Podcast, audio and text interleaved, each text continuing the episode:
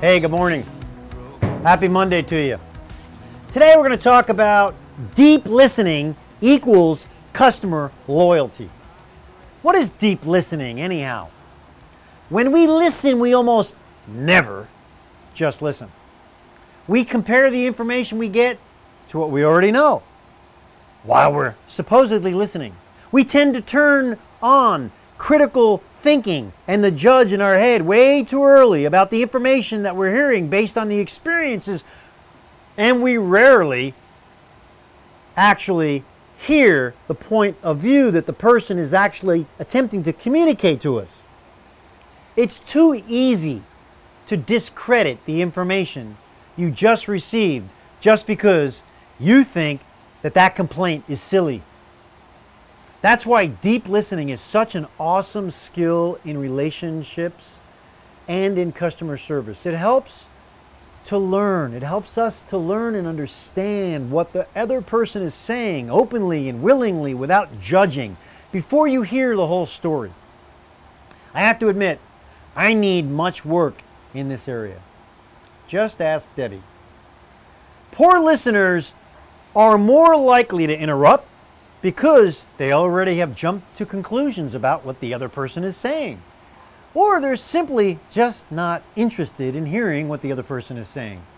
As a result, you're having a lot of unhappy customers and unresolved cases and issues with your clientele. Deep listening, however, can be learned and trained. So I'm going to give you four skills right now on how to train yourself to become a deep listener. Here we go. Number one, stop doing anything else. Just stop. Pause.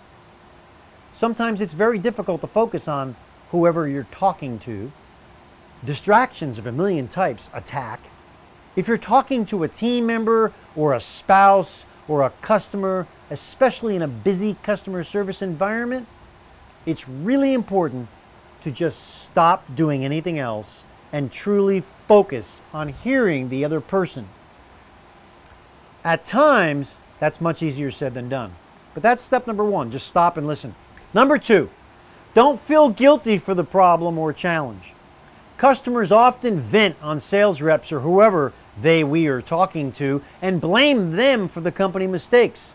Meaning they blame you as the salesperson or you as the person on the customer service end of the phone, you in operations, Whoever you are, the customer often will blame you personally, or we take it as a blame personally. As a result, every single time the customer calls in with a challenge or problem, it's, it would be easy for us to unconsciously expect that they're blaming us personally. You are not there to be an advocate for the company, but rather you need to be there for an advocate for the customer and help that customer the best way you possibly can. So every single time you feel bad for that problem your customer is having, focus on one thing. You're a Rasa superhero. You're a superhero. To this, right now, in this situation, we need to solve this challenge for the client. Number three, let go of judgment as long as you can. Does anyone remember the old television show called Columbo? Lieutenant Columbo? Well, he was famously known best for asking really cool questions. As one of the best private detectives ever. If you've never seen the show, go look it up and watch it. It's great.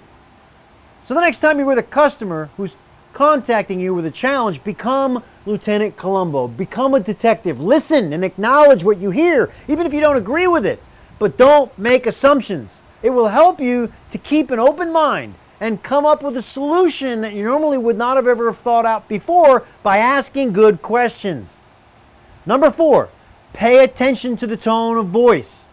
Empathy is one of the most crucial cr- customer service skills known.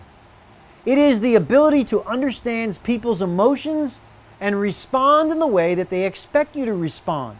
If you're not listening carefully, you might miss signs of customers' emotions that they're attempting to communicate to you. They might be sad, furious, calm, happy, disappointed, or angry. Depending on their emotions, respond in the way that you want to be responded to. When you see that your friend is upset, you don't make bad jokes about their looks or their car. When you have a problem, you're trying to come up with a solution.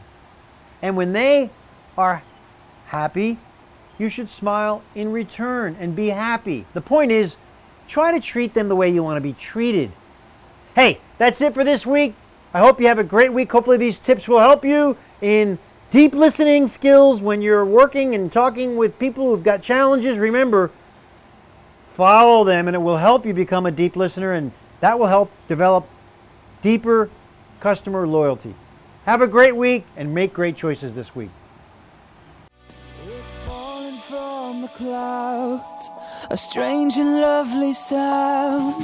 I hear it in the thunder and rain. It's ringing in the skies like cannons in the night.